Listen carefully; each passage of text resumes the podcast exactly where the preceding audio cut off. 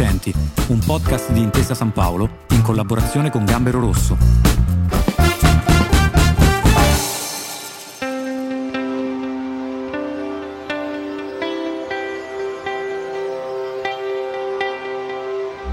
Un piccolo laboratorio caseario, caldaia a legna e tanta passione.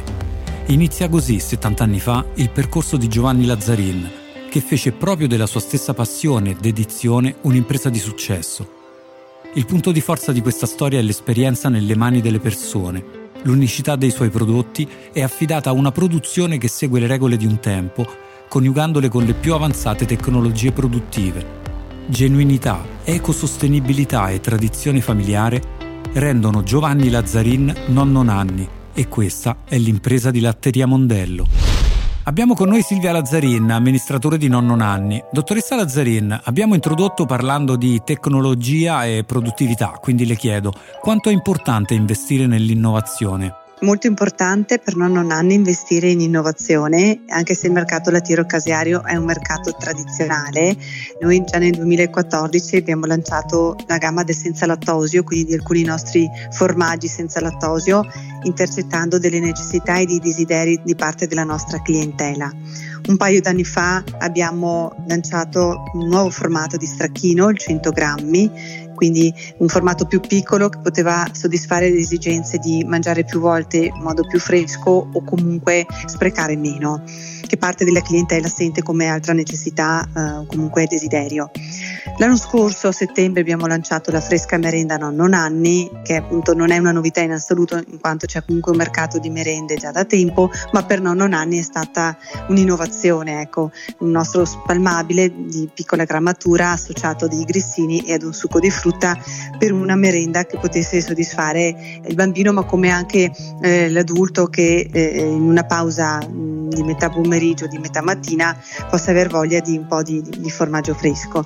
Da ultimo, ma non meno importante, il lancio delle paste filate, ecco un'altra innovazione per noi, quindi delle mozzarelle, burrate, stracciatelle e ricotte che sta prendendo proprio piede in questi primi mesi dell'anno. Nonno Nanni è un marchio che rappresenta la tradizione e una promessa che una famiglia fa al suo fondatore, ma anche ai consumatori. Ce la può dire? Il nonno Giovanni, appunto detto Nanni, eh, più di 70 anni fa ha avviato eh, l'attività, quindi è proprio una tradizione di famiglia che noi portiamo avanti.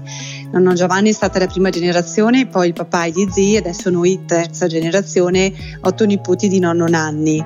E appunto portiamo avanti grazie alla famiglia allargata dei nostri collaboratori Católica quello che è il fare artigiano, pur con una tecnologia avanzata, produciamo i nostri stracchini, le nostre robiole, i nostri squacquarelli con il segreto di nonno Nanni che sta proprio nei fermenti, nella scelta di determinati fermenti e nel loro bilanciamento, per offrire prodotti buoni e che fanno star bene eh, chi, chi li mangia, i nostri consumatori, i nostri clienti. Il vostro è uno stabilimento molto attento alla sostenibilità in ogni sua fase produttiva. Oltre l'etica, quali sono i benefici di un'azienda in un approccio green alla produzione? Già da tempo in azienda adottiamo pratiche ecosostenibili come l'acquisto di energia da fonti rinnovabili.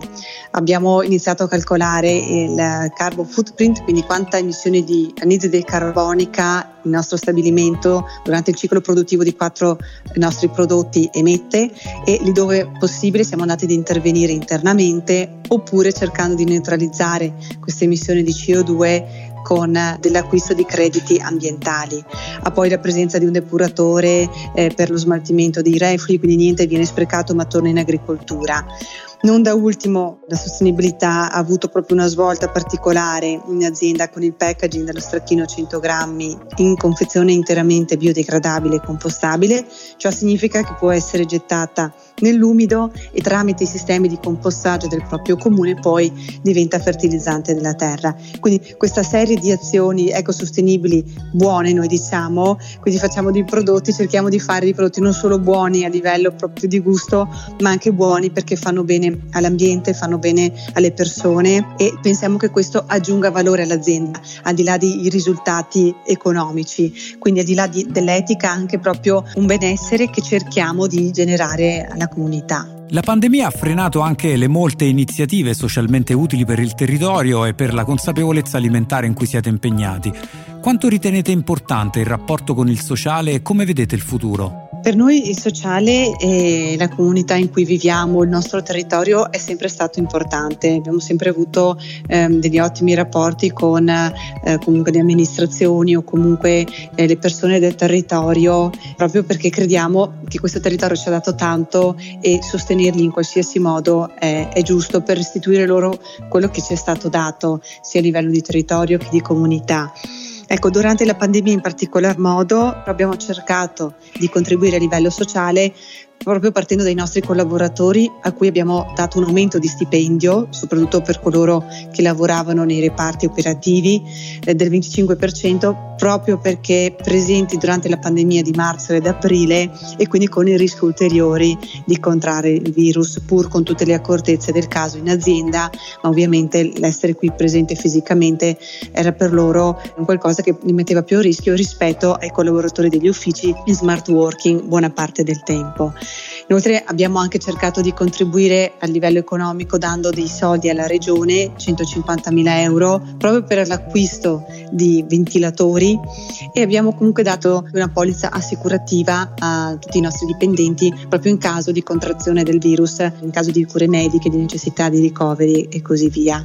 Quindi diciamo che internamente siamo riusciti comunque a mettere in pratica queste cose che abbiamo ritenuto importanti per dare anche tranquillità a, ai nostri collaboratori e premiarli anche per il fatto che erano qui presenti, come anche contribuire alla regione. In quel tempo c'era proprio bisogno di macchinari, di ventilatori e continuamente venivano ribattiti in televisione queste necessità. E poi non da ultimo abbiamo un rapporto con i nostri allevatori conferenti latte che è sempre stato buono e vogliamo continuare a curarlo perché comunque sono coloro che ci forniscono la materia prima senza la quale le nostre produzioni non sarebbero possibili.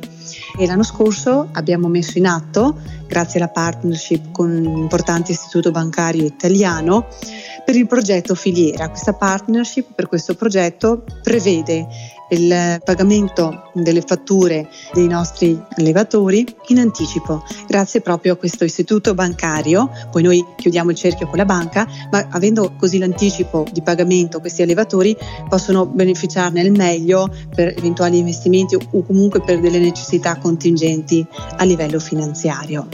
Ecco, il futuro cerchiamo di vederlo positivo perché non si fa niente senza ottimismo. Il nonno stesso, il papà, gli zii, quando sono andati avanti nei tempi, da quando il nonno aveva fondato ai tempi di guerra, post guerra, mio papà e gli zii in quei tempi di povertà assoluta avevano sempre uno slancio positivo di guardare avanti e di fare un qualcosa di buono che poi ci hanno tramandato a noi e quindi mh, mm, guardiamo comunque serenamente al futuro sperando anche che le nostre produzioni ci regalino altre soddisfazioni come finora ci hanno regalato gli stracchini e le robiole in questi anni di attività.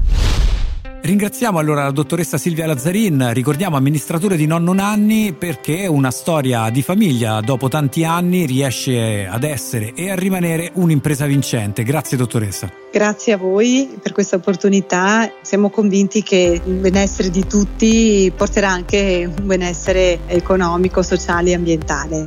Latteria Montello, Giavera del Montello, provincia di Treviso. Anno di fondazione 1947. Fatturato 99,1 milioni di euro. Questa è una storia vera. Segui il canale e ascolta Imprese Vincenti, un podcast di Intesa San Paolo in collaborazione con Gambero Rosso.